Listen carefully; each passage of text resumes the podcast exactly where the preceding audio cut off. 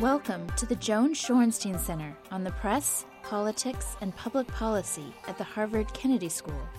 For more on events, news, and research, visit us at shorensteincenter.org.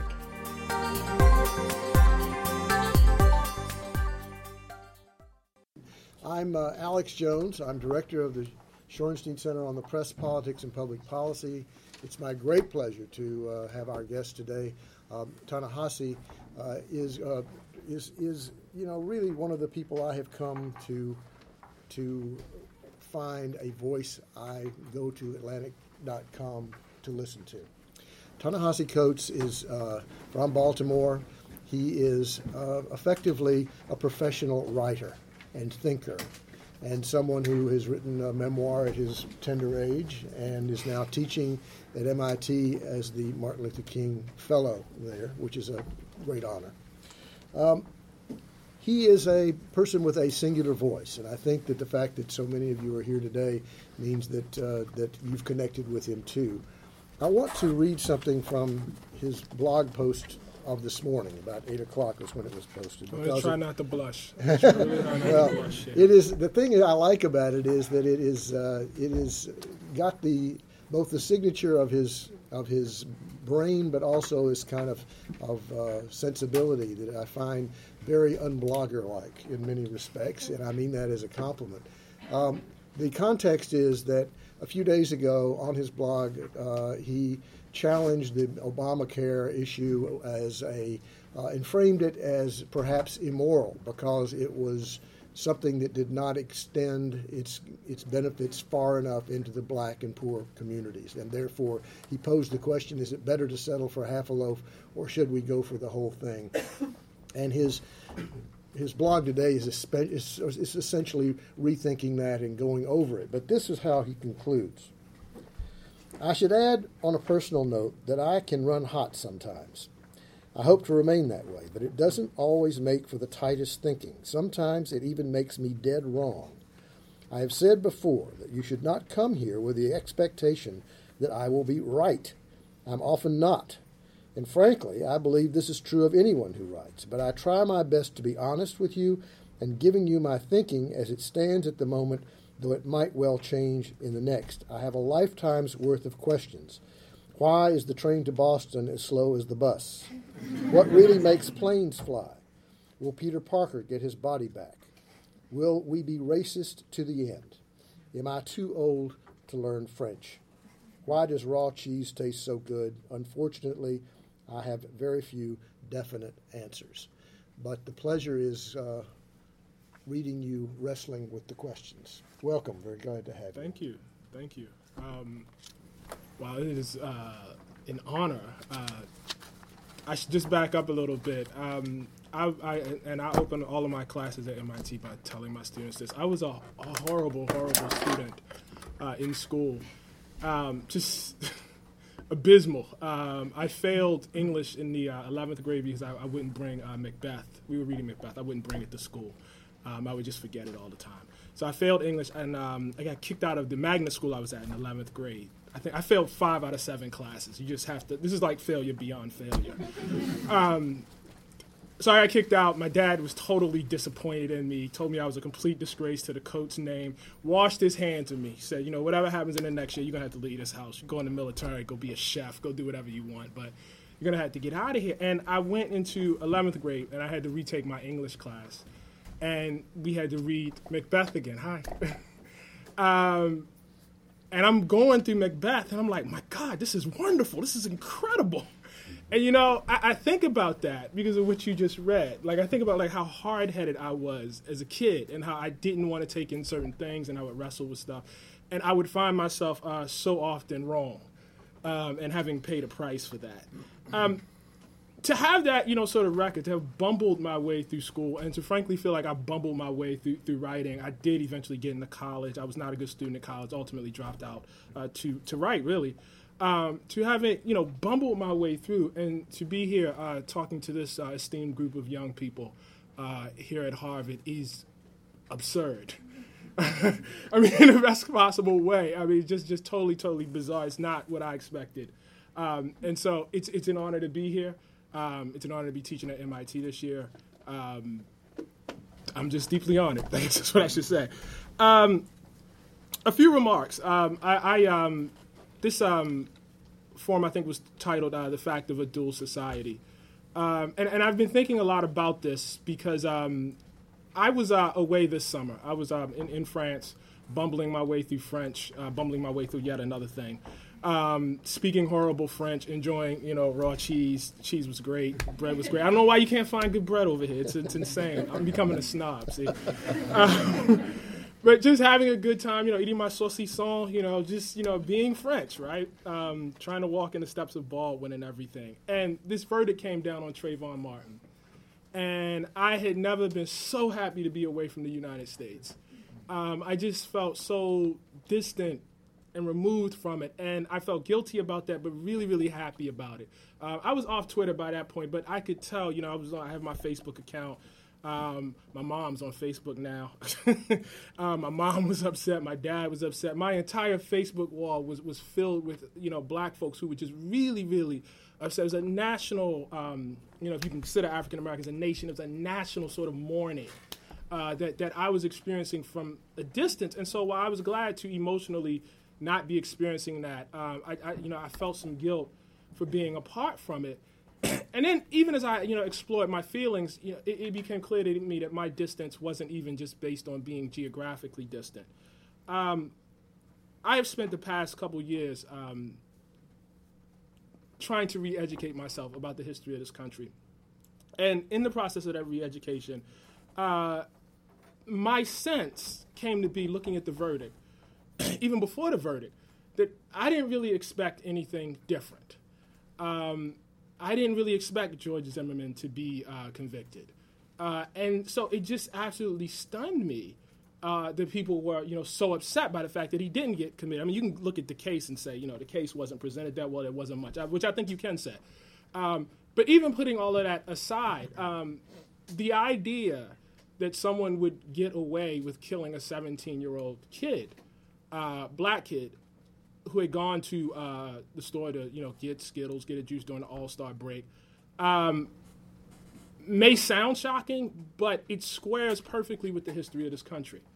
Um, that is a hard thing to hear, but but it's a fact. It's a fact. And so one of the things that I've been trying to think about is how we get into this position when when we have these crises come up. We just had another one with this guy uh, Jonathan Ferrell that got killed down in uh, North Carolina. Got into a car accident, uh, broke out the window, and was going looking for help. Uh, banged on this this woman's door who was home alone by herself. Um, it's about one in the morning and she thought it was her husband. She opens the door and sees this black guy at the door uh, who's yelling and probably hysterical. You know, he's just been in an accident. She closes the door, calls the cops. Um, the cops show up. Who knows what happens? We're not sure what happens. They, they have some dash cam. They haven't released it yet, but it ends up with one of the cops shooting him. Uh, like nine times, just basically emptied his clip into the guy. Whatever he was doing, he was not there to rob anybody. You know, whatever you know happened before that. And again, you know, it was this sort of mourning, and it was horrifying to people. My basic proposition, though, is that this is what happens. That Jonathan Ferrell's death, that the killing of Trayvon Martin, and the lack of any sort of punishment for George Zimmerman is what happens if you understand that America is a dual society, has been a dual society, and probably will be a dual society for a long time to come. Um, I was a history major before I dropped out of school, and you know, history has always been very, very seductive to me. Uh, th- there's a great historian by the name of Edmund Morgan. How long do I have for my remarks? Because I don't want to ramble. Well, I, I okay. go, go, go for till halfway after. Okay, all right, that sounds good. That sounds because I can go, guys. I'm gonna tell you right now, I can do it because uh, we're gonna go back. We're gonna go back to like colonial Virginia. So I can, you know, we're talking 1619. We got 300 years of history to get through in about 20 minutes. Um, Edmund Morgan, a great Yale historian who um, wrote a lot about uh, Puritans. That was basically his area. He just died this year, and I never got to meet him, and I was very sad about that because I read his book about about four or five years ago, and then reread it about two years ago. And it's you know it's like in that Goodwill in Good Will Hunting, he says that book will knock you on your ass. He's talking about how was, and that book knocked me on my ass. It just reframed everything. And uh, the book is uh, American Slavery, American Freedom. the reason why is Morgan is taking on uh, this great sort of paradox uh, that we think of as a paradox, and he's arguing it's actually not, and that is how can a society founded on freedom um, be actually rooted in slavery? How, how, can that be? How did that happen? Condoleezza Rice, in you know her famous remarks, recalled it as uh, America's great birth defect, and that framing is pretty you know familiar to us. That you know we tried to do this grand experimental thing, um, and if not for this one thing, it would have been perfect. You know, this is our, our great mark, our, our sin. But Morgan offers something that's much more provocative. Morgan argues that, in fact, um, these two ideals are not in conflict. That slavery, in fact, made freedom possible. That it's, you know, that, that we have it backwards. They aren't, you know, two opposing things. It wasn't a mistake that it happened this way. And he proves this by looking at the history of labor in colonial Virginia. And he talks about, if you look at Virginia during that period, uh, what you have is a massive amount of land and you have a problem, you know, getting yourself a workforce. And you start with like indentured servants, which you guys all know. And if you look at the history of how folks treated indentured servants, you see some things that are very familiar. You see people being beaten, people being whipped, uh, tricks being played so that the contract can be extended. I'm here at Harvard. I don't think I had to explain indentured servitude, so I'm just skipping ahead for you guys. I'm assuming you're up on all of this. Um, but you see all of the hallmarks of what would later you would later see uh, would happen to black people and slavery, right on down to people trading like the uh, contracts for indentured servants. I mean, in card games, just the sort of you know absolute and complete sin that you would see later. Morgan has these like British guys coming over to visit and saying, "I can't believe people are treated so badly." And now this is before slavery becomes the dominant word. He's like, "What is going on here?" Um, and then you start getting Africans coming here in 1619, you know, roughly, I think, about 10 years after the Virginia colony is founded. Um, and slowly, what you see is a process in which slavery becomes the dominant form of labor in colonial Virginia. It's not an immediate process. There's not outright, you know, racism right away. In fact, what you see is what happens in general when people meet at first. You see people, you know, marrying off, mating. I mean, just, you know, doing the things that people naturally do.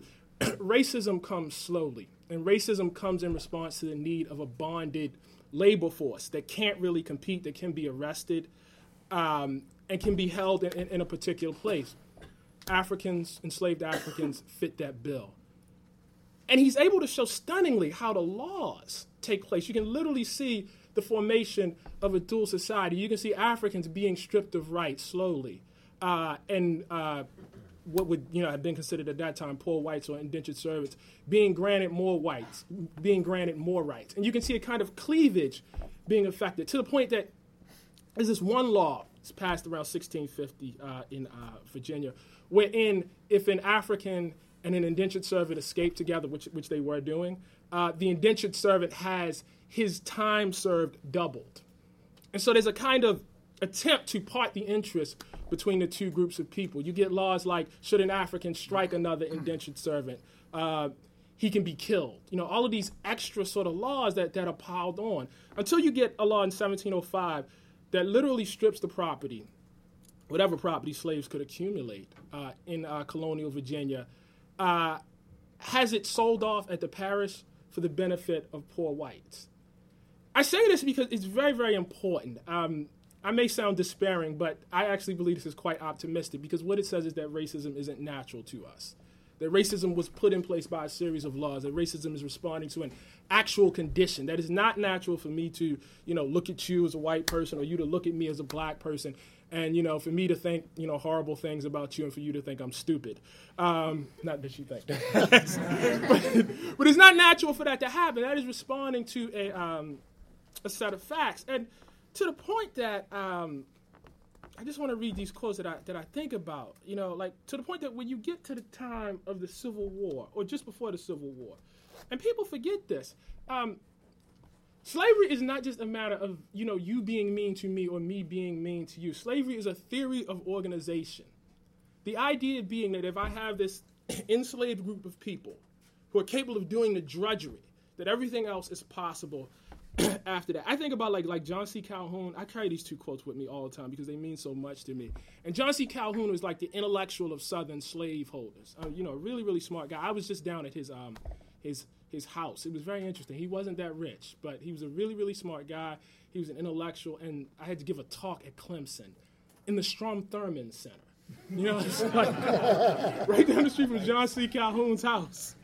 You know, they said, "You feel? Are you uncomfortable with that at all?" I said, "No, it's great. I love it. It's awesome." But Calhoun says um, he's describing, you know, the South and the superiority of the South, and he says, "With us, the two great divisions of society are not rich and poor, but white and black, and all the former, the poor as well as the rich, belong to the upper class and are respected as equals." He was serving in in, uh, in the Senate with a guy by the name of uh, John uh, Henry Hammond. I don't know how many people are familiar with Hammond. He's a piece of work. Um, Drew Gilpin Faust wrote a great, great book on his diary, which is tremendous, which I would recommend to anyone here. Um, Hammond is trying to uh, explain the superior, superiority of the South, and he says, In a slave country, every free man is an aristocrat. Be he rich or poor, if he does not possess a single slave, he has been, he has been born to all the natural advantages of the society in which he is placed, and all its honors lie open to him, inviting his genius and industry. Sir, I do firmly believe that domestic slavery, regulated as ours is, produces the highest tone, the purest, the best organization of society that has existed on the face of this earth.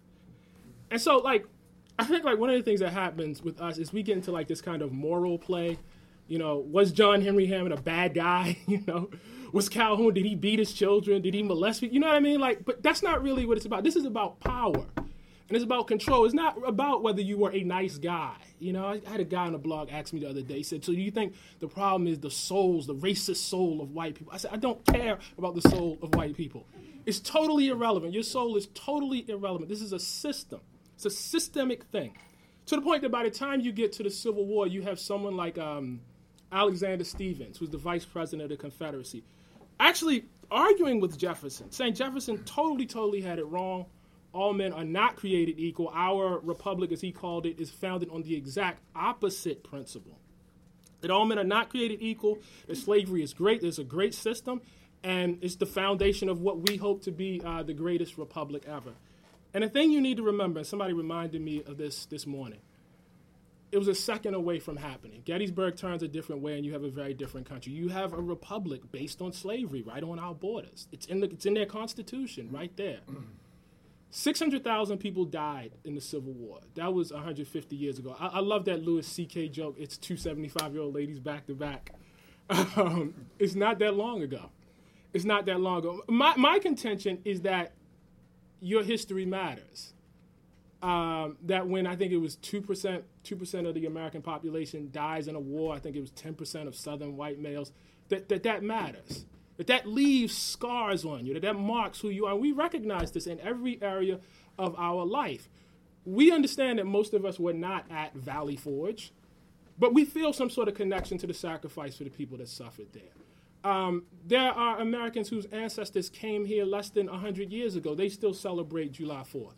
Um, we recognize that our history means something. If you hear anybody talk about policy, about you know the deficit, about why we need to do something about global warming, they talk about leaving something for their kids. The idea that, you know, this is a continuous experiment. My argument is that in, you know, the matter of white supremacy, which is one of the most dominant and most, you know, powerful forces in American history, it leaves marks. It matters. And you can see that, you know, going out into after the Civil War, where you literally see the South erecting a dual society to the point that you have like a senator from South Carolina, uh, Ben Tillman. I saw Tillman Hall while I was at Clemson too. Ben Tillman founded Clemson literally uh, bragging about lynching people on the Senate floor.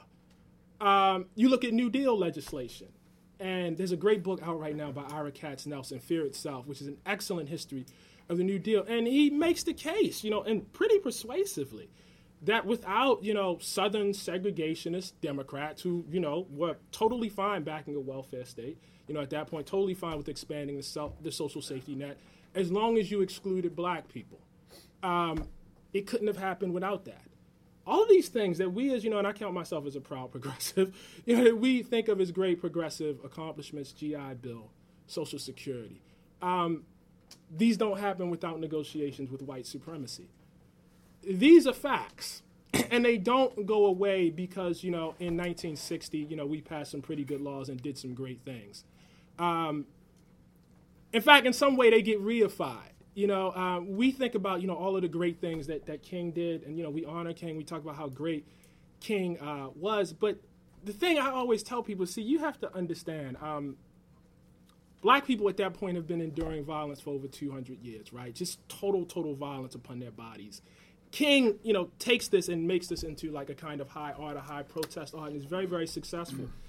And for all of that talk of love and for all of that talk of nonviolence, which we, you know, justly honor, they murdered him. I mean, he was shot. And if you are black and you're in 1968, as my father was, as my mother was, you take a message about where you stand in society from that. That's a message about what the actual social contract is between you and the country in which you live. When you say your best ambassador out there, your most moral, you know, person who's saying, you know, don't even, you know, uh, uh, give up even the right to defense of your very person, and he's shot. There's a message that's sent to you. So when we get to this period, you know, I've gone a long way, 300 years later. What I'm saying is that over and over and over again, we've reified this idea of a dual society. You can see it in the statistics today. I think if you run the poverty numbers right now, um, they haven't changed since 1970. Uh, the wealth gap between blacks and whites, it's like 10 times. It's like some ridiculous number. I think like, I was reading some stats, the average college educated uh, African American has like $500 in wealth. It's some ridiculous number. Um, the Manhattan Institute put out a great study um, a few months back. It's called The End of the Segregated Century. It's a very, very nice title. Except when you dig into their data, you find that African Americans are still the most segregated population in this country, the most segregated population that there's ever been in history. Um, the great Doug Massey, in his book, talks about at the highest level, if you look at segregation among immigrants, uh, it doesn't even reach the lowest level among African Americans. Uh, the evidence of us as a dual society is so overwhelming and just so clear, you know, um, that I would argue we take great effort and expend, you know, great energy a- avoiding the fact of the thing because it's so depressing it's so very, very, very depressing that you know we could be the, the land of the free, that we can go over to other countries and you know talk about exploiting our democracy and have this great undemocratic thing, you know, at our core that, you know, as uh, Morgan argued, actually made us possible. Um, it's so so so depressing. So where do we go from there? I don't know. I don't know. It's like I said in that intro, right? I got all these questions, right, but not, but no answers but no answers. I mean, lately I've been really, really depressed and wondering whether, you know, we'll ever get over this. But, but I do know this. As long as we're okay with the dual society, as long as we're okay with doing nothing about it as a country, and I don't mean doing nothing about inequality. I, I, you know, I don't mean like doing nothing about poverty in America. I mean specifically doing nothing about the fact that Black America right now is a second society. As long as we're okay with that, Trayvon Martin will happen. That's just a fact. I mean, that will, and no one should act surprised. No one should be, you know, when you hear, you know, about uh, Jordan Davis. I don't any of you know about the Jordan Davis case? I thought I was at Harvard. Jordan Davis is a young man. I mean, it's another sad story. He's a 17 year old young man. Uh, I think um, Davis was in Georgia. I don't want to say he was in Florida. I don't want to put too much on Florida. He might have been in Florida, though. Florida's crazy. He might, well, Florida's buck wild. He might have been in Florida. But this young man was out with his friends um, a white guy and his wife pull up next to him. Um, the wife goes in, or the girlfriend goes into the convenience store. Uh, he doesn't like the music these black kids are playing. He tells them to turn it down. Some sort of conversation ensues. He shoots them. He unloads his clip and kills this boy in his car and then drives off. You know, and it's like on the run. When they asked him why'd you do it, he said, "Well, I think I saw a shotgun." He said, "Oh, yeah, he had a shotgun in the car." Of course, they found no shotgun. There was no shotgun. But as long as you have a dual society, as long as that's okay, those are the sorts of things that will happen. And so, you know, my contention is that when it does, you know, we shouldn't be surprised. So, is that depressing enough for you? So, okay, let me take my my position at the head of the table to ask for the first couple of questions, and then sure. we'll open it to the floor. So, where do you put the election and re-election of Barack Obama in right. this situation that you've described? And how does someone like you respond when it is, you know, a capricious, cruel act of young black men against a white guy like that guy that was killed in, in Nevada. And is that a part of the same thing, or is it something that you see somewhat differently?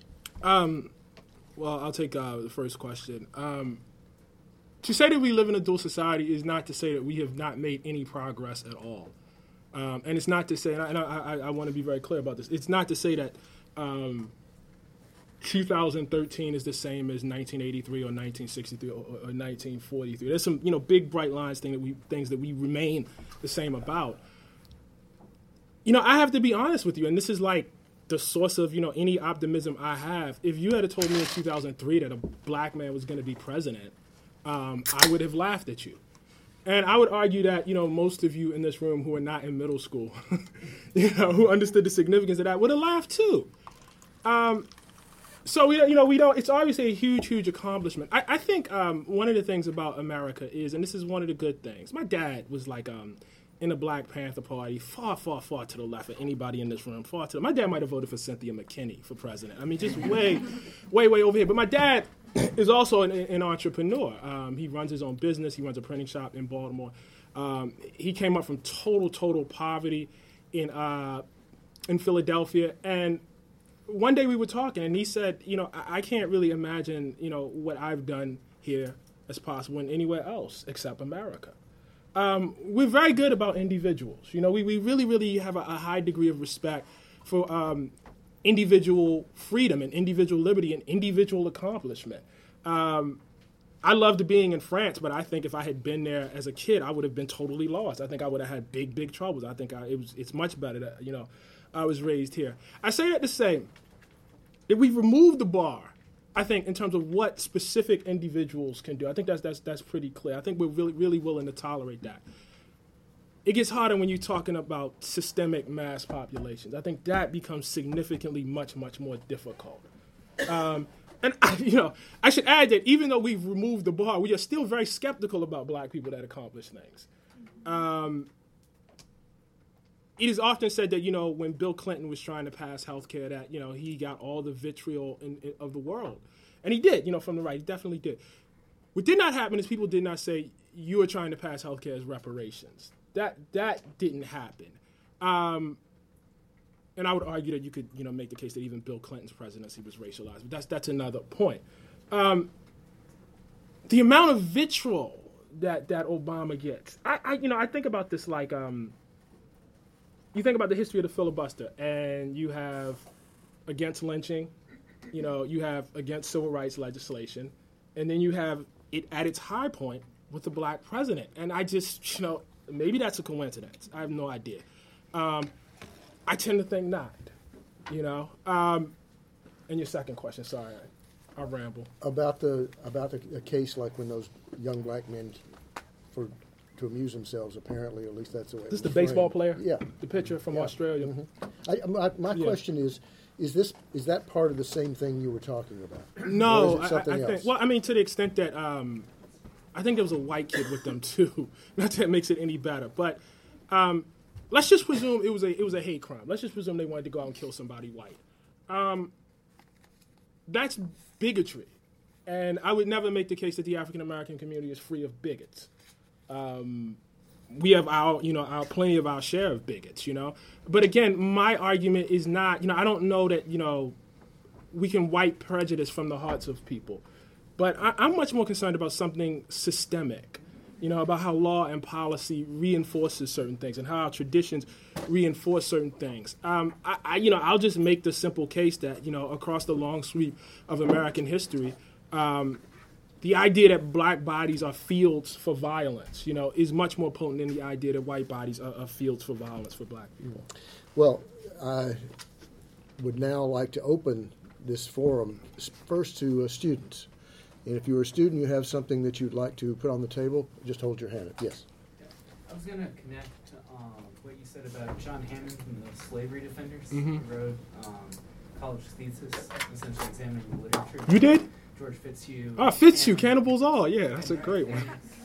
He was crazy. He wanted to enslave white people too. Like he was like most white people are fit. That was too far. He was like way too radical for that. a little beyond. Yeah, he was beyond the pale. But like, yeah, they were pretty clear writers, pretty clear thinkers. Like the pros. They were. They were. I tell people that all the time. I mean, a lot of the justifications were, um, like look at slaves, look at these black people, and then justification is they're sick.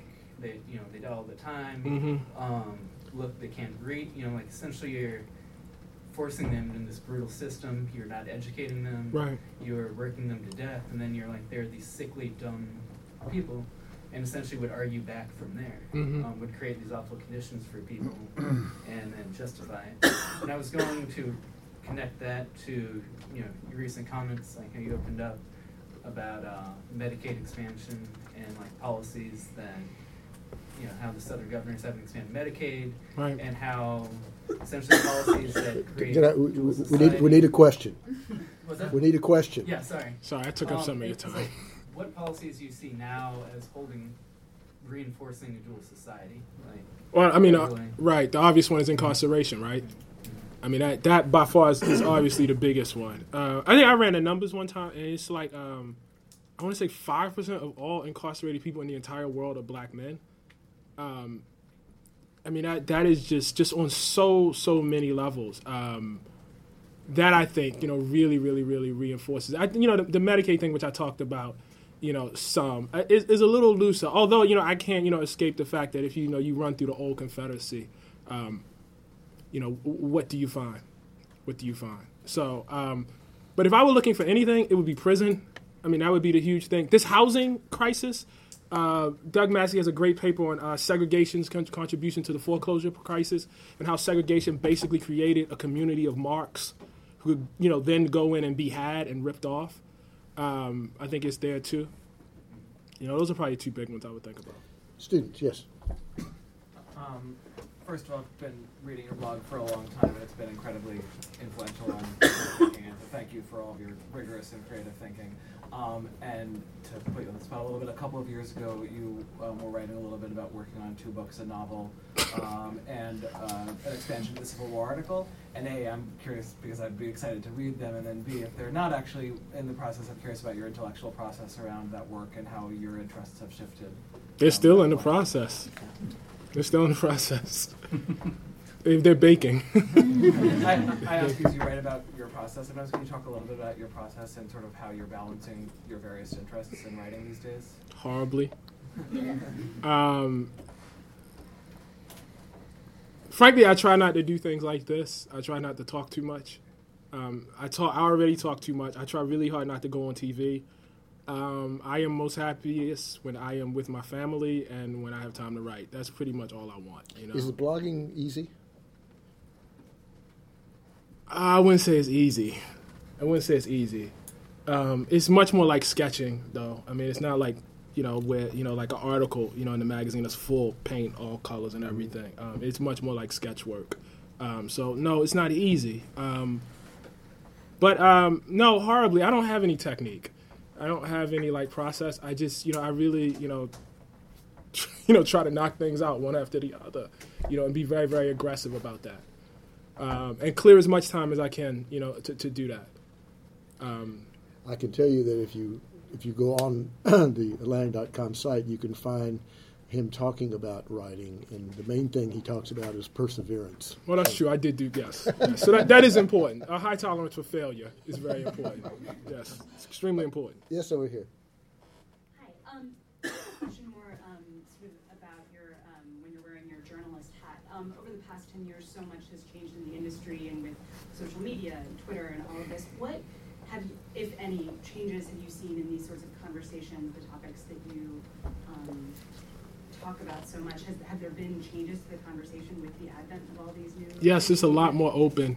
It's a lot more open, and I don't, you know, like part of the problem is like I I started before the advent of blogging. Um, it's so funny because you know, I think most people know like me through the blog, but I was writing for 12 years in print before you know I was ever blogging. And but having said that, like I came in through alternative media, uh, which is just a totally different way of coming in than if you interned up through the New York Times or the Washington Post or whatever.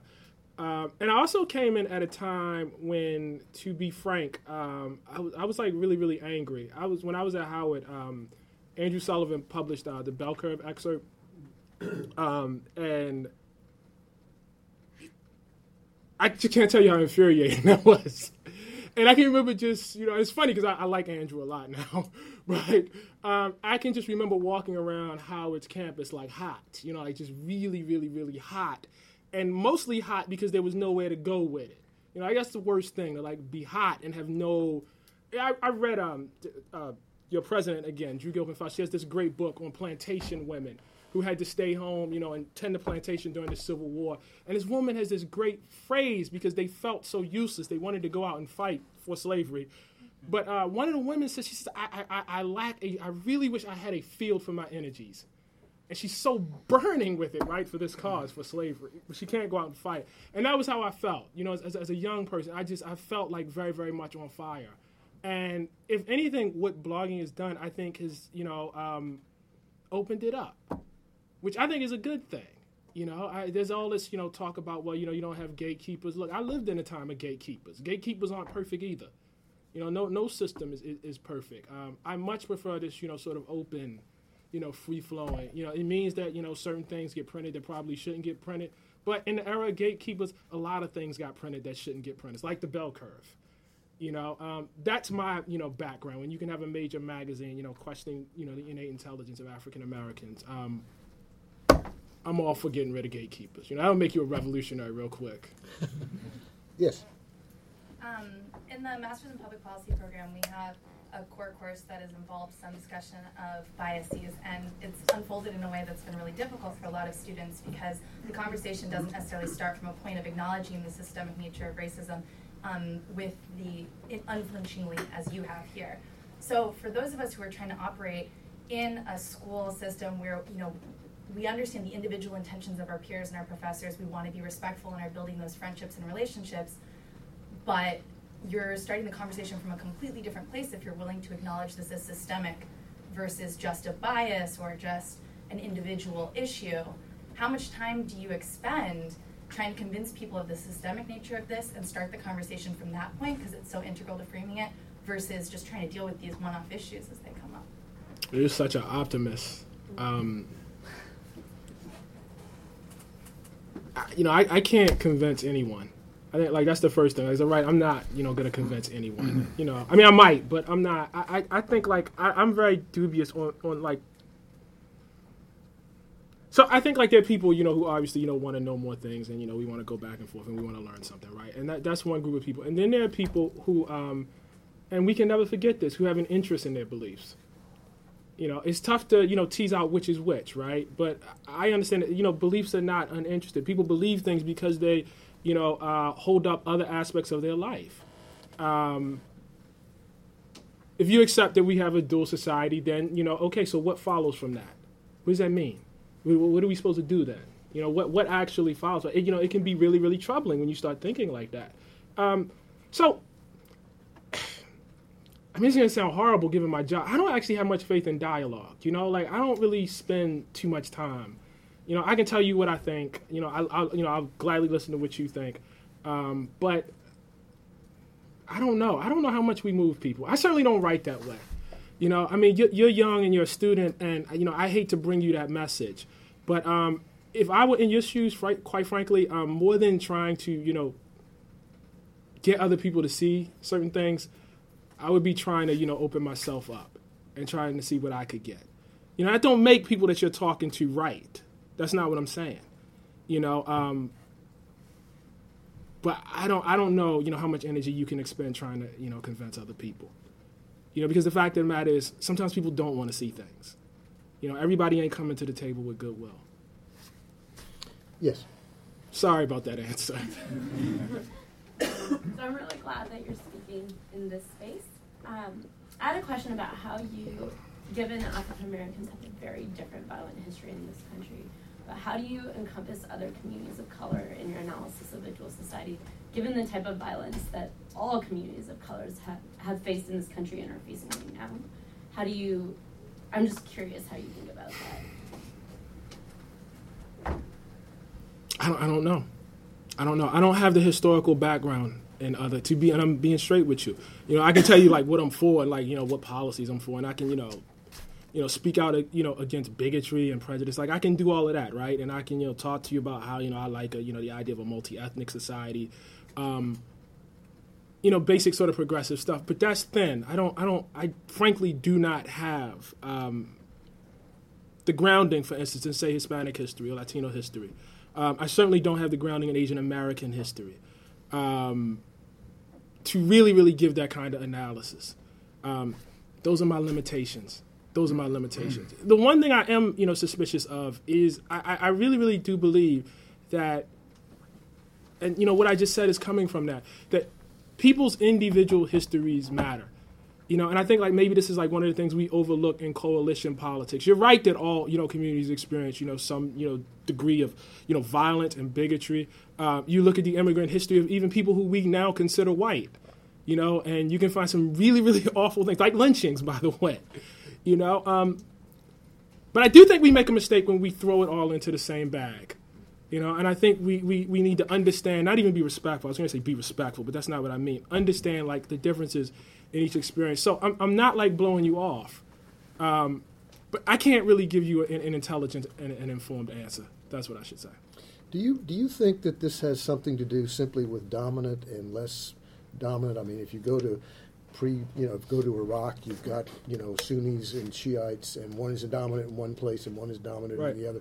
I mean, how does that play into the way you sort of frame these dual systems, the way you're framing it that way? Well, I, I think it's it's all about power. I think um, there is nothing. Again, um, I, I, I, had a great class uh, when I was at Howard. Um, the guy who taught uh, my European history survey, he's a black guy, and he when he went into European history, he had to be one of the only black people going into European history.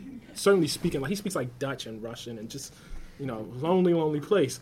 Um, but one of the cool things he did was he talked about like the history of people who we now consider black, um, people with African ancestry in the European world before slavery, and you could totally see from the art, from his presentation, that this was like a, this is a new thing. What happened here is new. There's nothing about how I look, nothing in my bones, nothing in you guys' bones that necessarily says that the way power is organized today is the way it has to be organized. It wasn't, you know, organized like that for a very, very long time. It became organized that way because of specific reasons.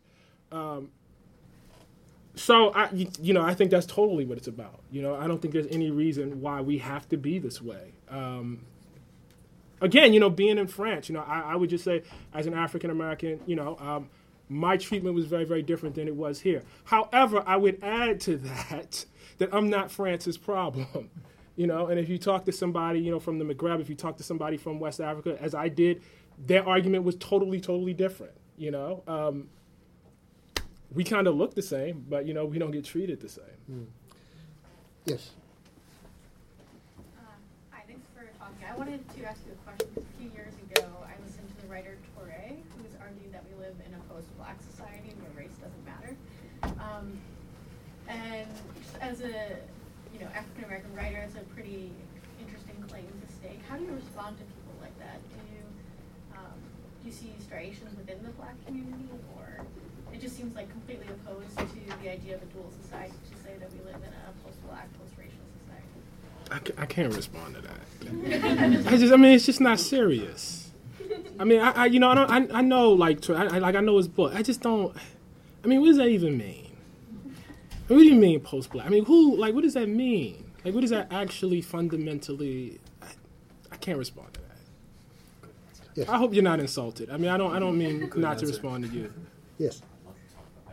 Um, so I think uh, you made a really optimistic argument early on, talking about how racism is not a natural way of you know living. It's kind of this system that was created by these laws. And what I heard is, oh, that's really optimistic. I think that means that we can approach these laws and try to think about policies in a way that can actually reverse some of that. But then you kind of bring me to this point of how do you actually negotiate with white supremacy on a policy level?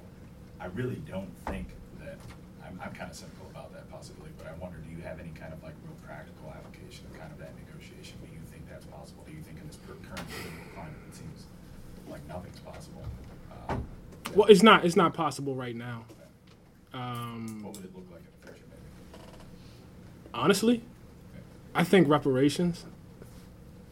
I mean, I think um, I'm working on an article for the Atlantic arguing for reparations. Um, so I've been have had my head like buried in like reparations arguments um, for a while now. Um, I think reparations, and and I think um, part of our problem is we think about racism in America as people not being nice to each other, as you know, a kind of moral stain. Um, but the history of racism and white supremacy towards black people in this country since 1619 is one of pilfering. It's one of plunder. It's one of taking from one group and giving to another group. You know, this goes to I can take your kid and put your child on the auction block. I can destroy your family for profit. Um, this goes to in the South, I can tax you um, and not give you any representation at all. I can take your tax dollars and use them to improve systems uh, public universities that you can't attend. Um, this goes on the federal level to erecting, you know, a, a whole housing program, um, wherein I take your tax dollars and I insure other people's homes, but forbid you from participating in that market. Um, this is plunder. This is plunder. I mean, this is hundreds of years of plunder, and that's you know basically what you find uh, across the board. Uh, the social contract. I'm, I can not believe I'm blanking on my man's name. Um, I can't believe I'm blanking. Who wrote the? Who wrote, John Locke. Thank, John Locke. No, no, no. Sorry, um, the French guy. Thank you. That's why I came to Harvard. he has this beautiful line about slavery, and he is slavery is you know he's you know arguing about taking a slave in war, and people are saying, well, that's you know better than killing someone. He says, no, no, no. Slavery is useful killing. You've killed someone usefully, and that's like the history in this country. And until that's like squarely faced, even if it was squarely faced, like you know what, we did this. We do not have the ability to like make it right. We we do not have the ability to pay it back. It's too much. But we understand that, and we will take it into account in all our policy going forward. That would be great. But how does it get taken into account? I'm sorry. I, I mean, I, we could. So, uh, young black men are being shot and killed in the streets uh, all over the United States. Um, and story is not getting any kind of oxygen in the national media or seemingly from national policymakers. And I was wondering if you could address that in the context of the dual society.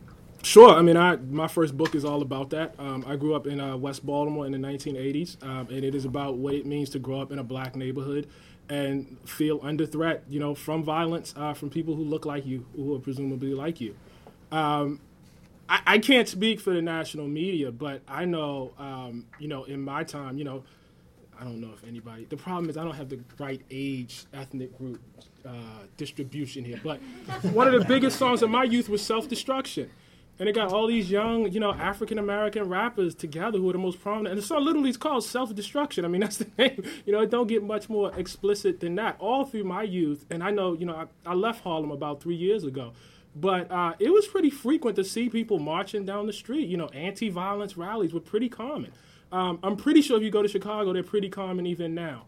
Um, how ABC covers that, how CNN covers that, how New York, the New York Times covers that, I, you know, I can't really answer for. Um, but I've always written about it, you know, and you know, personally myself. Um, I would hasten to add that you know, in the communities where that violence happens, um, there's a way of discussing this as though it's separate from you know policy and separate from a dual society. Those communities were made. You know, there's all this talk about all the shooting, you know, going on in Chicago right now, which is, you know, horrible. I was just in Chicago, you know, for most of the spring doing reporting for this piece. And the thing that people always forget is those ghettos in Chicago were constructed. They were made. They were made by policy. There was a policy of segregation, of building the projects specifically where they were and keeping black people living in certain places. I can remember coming to Chicago as an adult in 1995, riding down the Dan Ryan and looking at what was then, it's not there anymore, more that massive range of public housing. And I feel so stupid now because I was thinking, my thinking was, this happened by accident. Like, who would do that? It must have just been somebody's bad idea. No, it wasn't an accident at all. I mean, it was an entire, you know, process, you know, about why, you know, that housing ended up as it was. Um, I think people that break the law, especially violent people that break the law, should be punished. You know, um, because I think they, you know, terrorize other people that are, you know, living in that neighborhood, living on that block. I, you know, personally experienced that.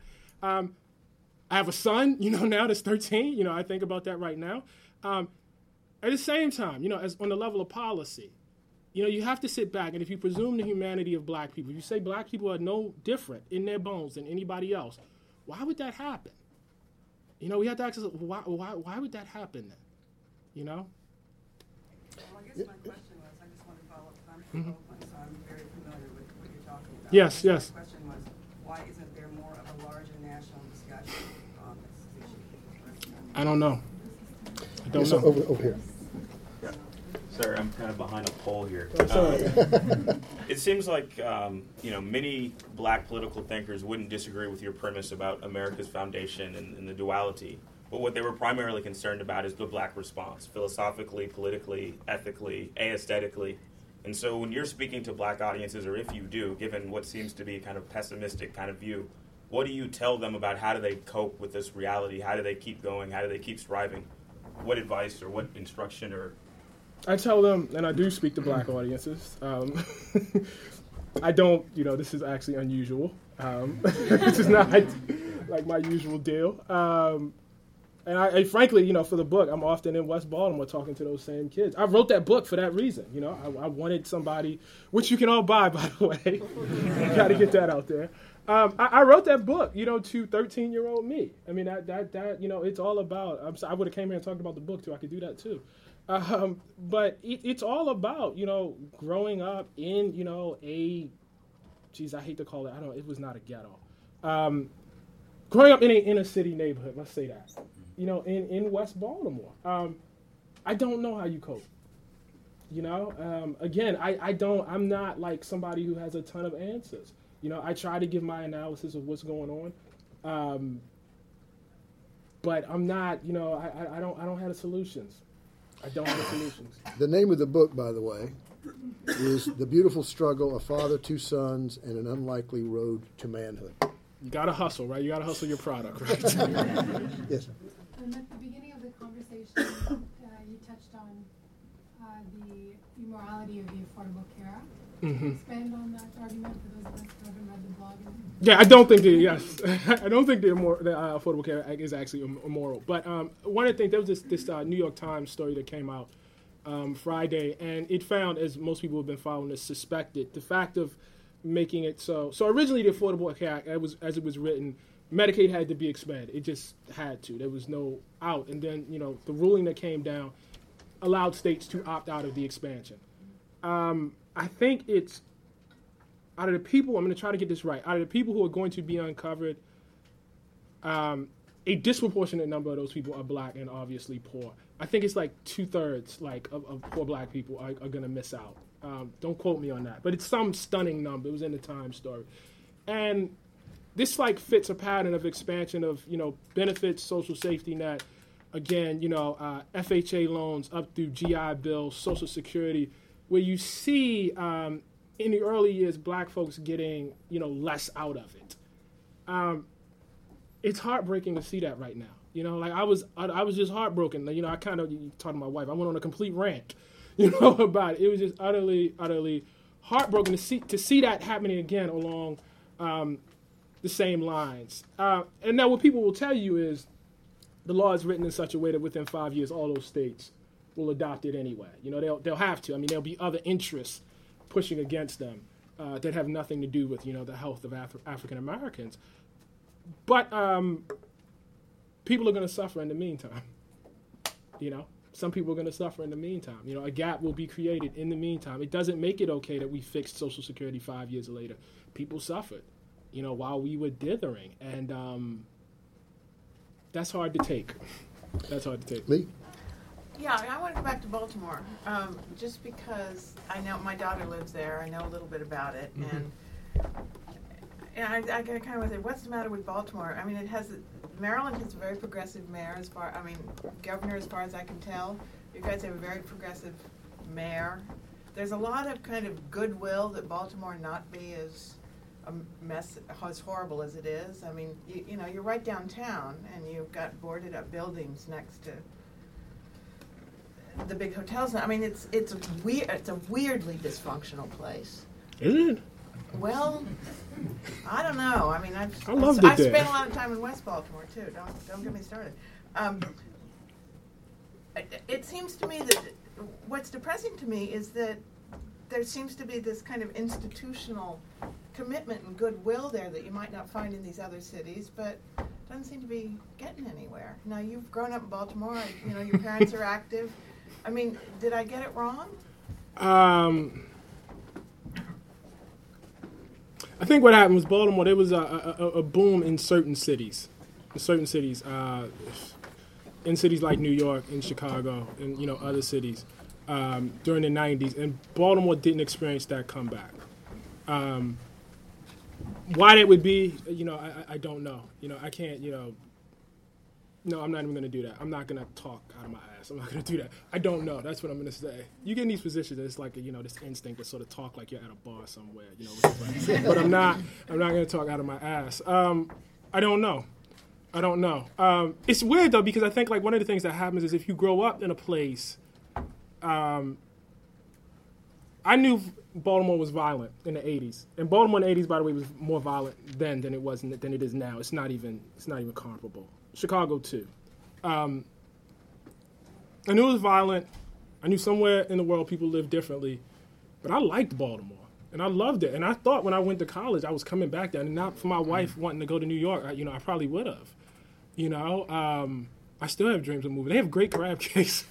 I still, and I'm not being flip here. What I'm saying is like your perception of a city is, you know, not always, you know, drawn through sociology, you know, but sometimes through your, your, your direct experience there. Why is it not doing better? I don't know. It's probably a lot smarter people than me that can answer that. Joe. Um, hi. Hi.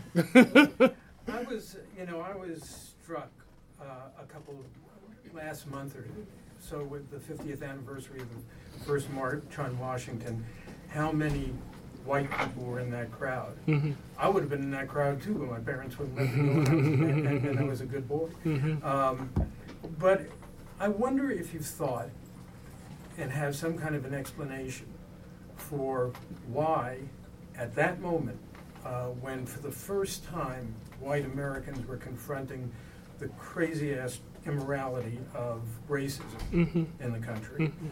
uh, when it was be, when when it was ab- when the absolute moral right was on the side of African Americans, Mhm. um, that at that very same time, out of wed out of wedlock births exploded Mhm. in the black community, Mhm. and the crime rate exploded exponentially. I mean, if you Mhm. look at the crime figures for New York for armed robbery, which is Mhm. kind of the benchmark rate, they increased five five times Mhm.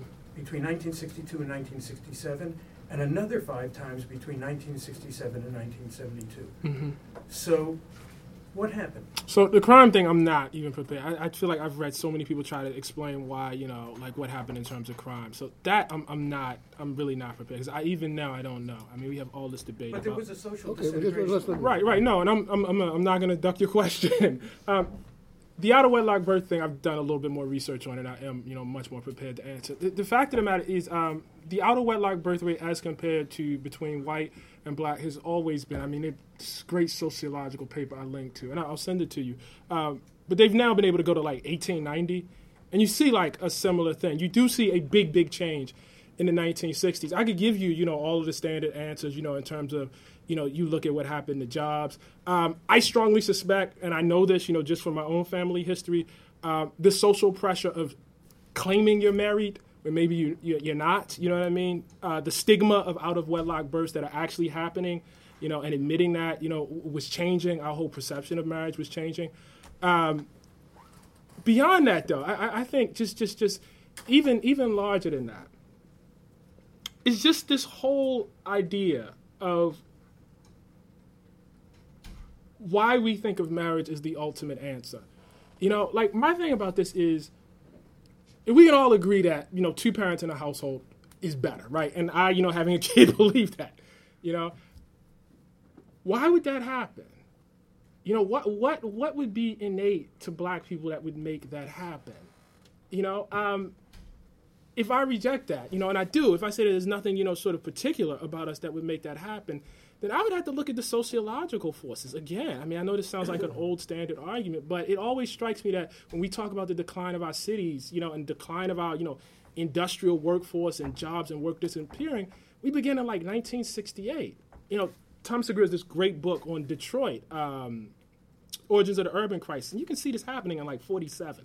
you know, work based sort of really, really going away. Um, this idea of marriage, you know, if we want to, you know, really, really increase the uh, African American out of wedlock birth rate, and at this point, you know, because we're looking at out of wedlock birth rate uh, among white people right now, that is where it was when the Moynihan report came out among black people, and that was like crisis point, you know, at that point.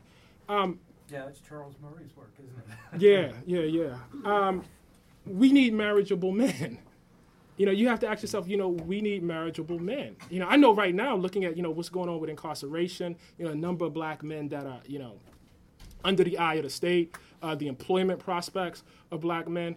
Um, if I was a black woman, I wouldn't marry either. I wouldn't tie my, my, my uh, financial prospects to that. I mean, that, you know, strikes me as a, a totally, totally logical decision.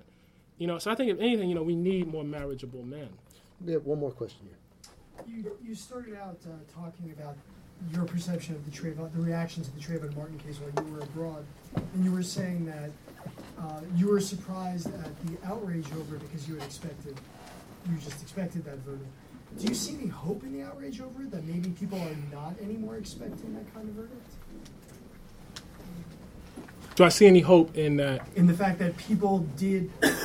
No, no, no. We're always. It's funny. Like you can read these documents of black folks. I mean, we are optimistic to a fault.